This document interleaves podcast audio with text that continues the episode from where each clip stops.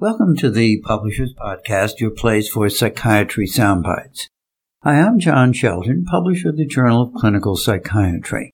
In this episode, I'll bring you up to date on our latest online selections of important peer-reviewed research and reviews for Part 1 of our May-June 2020 issue. We also feature three new activities from our CME Institute.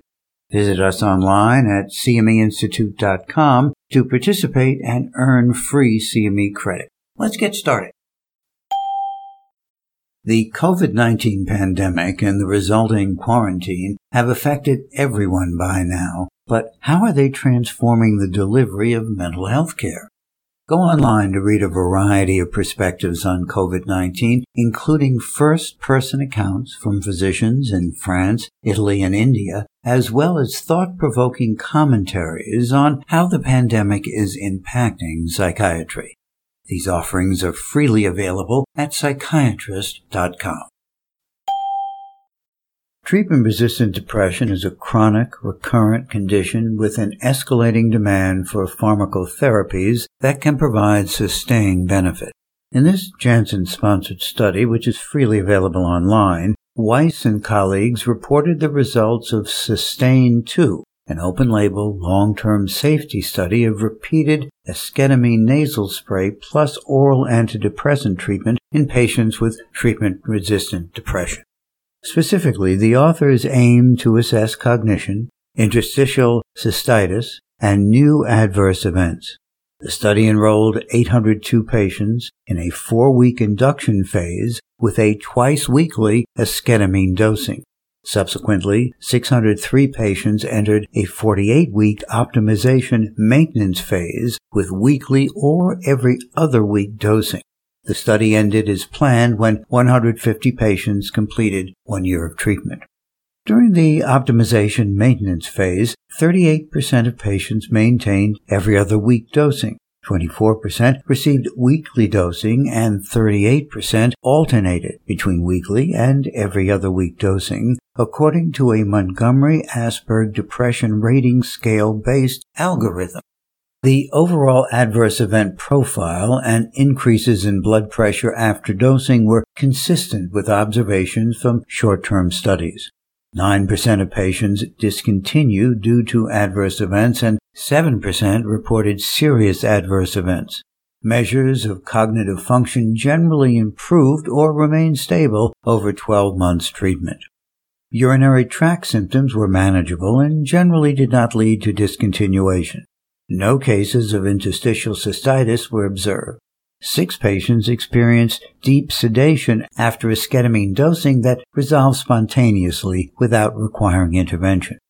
Conclusions from the efficacy assessments were limited due to the absence of a placebo arm. Nevertheless, the reduction in depressive symptoms appeared to be sustained over one year, with 77% of responders and 58% of patients achieving remission at the end of the optimization maintenance phase. The authors conclude that treatment with esketamine was tolerable over a one year period and no new concerns were identified. Artificial intelligence or AI can identify which patients are at highest risk for suicide using medical records. While AI algorithms may improve the accuracy of predictions over traditional assessment, an algorithm is only useful if it is interpreted accurately. This study is the first to investigate how clinicians interpret information from AI algorithms. In this survey of a variety of mental health clinicians, the majority preferred to know which algorithm features, such as age, diagnosis codes, and marital status, resulted in a patient being flagged for suicide risk. While AI algorithms can indicate which variables have the most influence over predictions, clinicians cannot interpret these variables in isolation as variables interact in a complex manner to improve accuracy.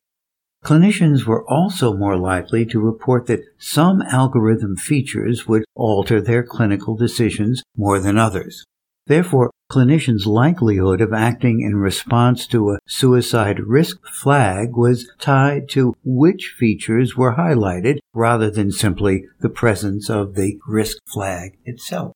These findings present a conundrum to proponents of implementing AI in health records. On the one hand, clinicians may not trust black box algorithms if the features underlying a recommendation are hidden, and so these black box predictions may be ignored. On the other hand, clinicians need to be extremely cautious about interpreting individual features of an AI program in isolation. The authors therefore recommend that clinicians require training and ongoing consultation in the interpretation of the algorithms to ensure that they are interpreted accurately. Patients with schizophrenia have a reduced life expectancy of 15 to 20 years with cardiovascular disease as a major cause. Metabolic syndrome has been introduced as a diagnostic tool to identify those at high risk. In this study, supported by the Chinese government, researchers compared the longitudinal metabolic effects of seven antipsychotics to investigate the risk factors for metabolic syndrome and make recommendations on the frequency and timing of monitoring.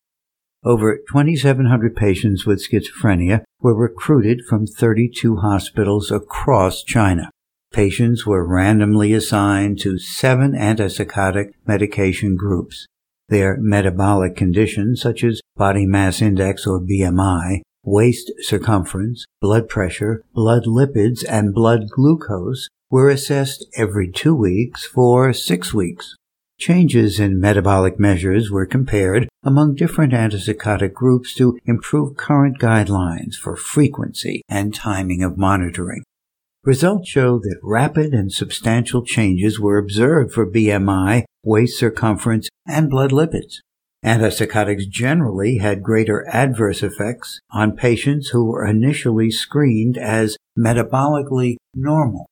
For example, for patients with a BMI less than 24, all seven antipsychotics caused significant increase. However, for those with BMI of 24 or greater at the start, only three of seven antipsychotics resulted in significant increase. Clinicians should no longer assume low risk for patients with normal metabolic parameters at baseline. The prevalence of metabolic syndrome significantly increased from 11% to 13%. Different antipsychotics resulted in differing risk for incident metabolic syndrome with no class effect of atypical and typical antipsychotic drugs. Some risk factors for incident metabolic syndrome were female sex, specific antipsychotic, and elevated numbers of white blood cells, Based on these results, the authors conclude that metabolic traits should be monitored frequently in the early stages of antipsychotic treatment due to rapid and substantial changes. Suicide continues to be a leading cause of preventable death, accounting for an estimated 800,000 deaths worldwide. It remains unclear, however, whether specific clinical factors contribute to heterogeneity in the timing of the onset of suicide attempt. Identifying these factors could have important implications for suicide prevention. Using data from the National Epidemiologic Survey on Alcohol and Related Conditions, a nationally representative U.S. adult sample, the authors of the present study compared the characteristics of four different suicide attempter groups. Those who first attempted before 18 years, those who first attempted between 18 and 34 years, those who first attempted between 35 and 49 years, and those who first attempted at 50 years or older. They found that more than 8 out of 10 suicide attempts occurred before 35 years of age. Compared with suicide attempts occurring between 18 and 34 years, Attempts occurring before 18 years were more strongly associated with childhood maltreatment and less strongly linked to prior psychiatric disorders. Conversely, First suicide attempts occurring at 35 years and older were more strongly associated with a prior lifetime history of substance use disorders, including alcohol use disorder and nicotine dependence, and mood disorders.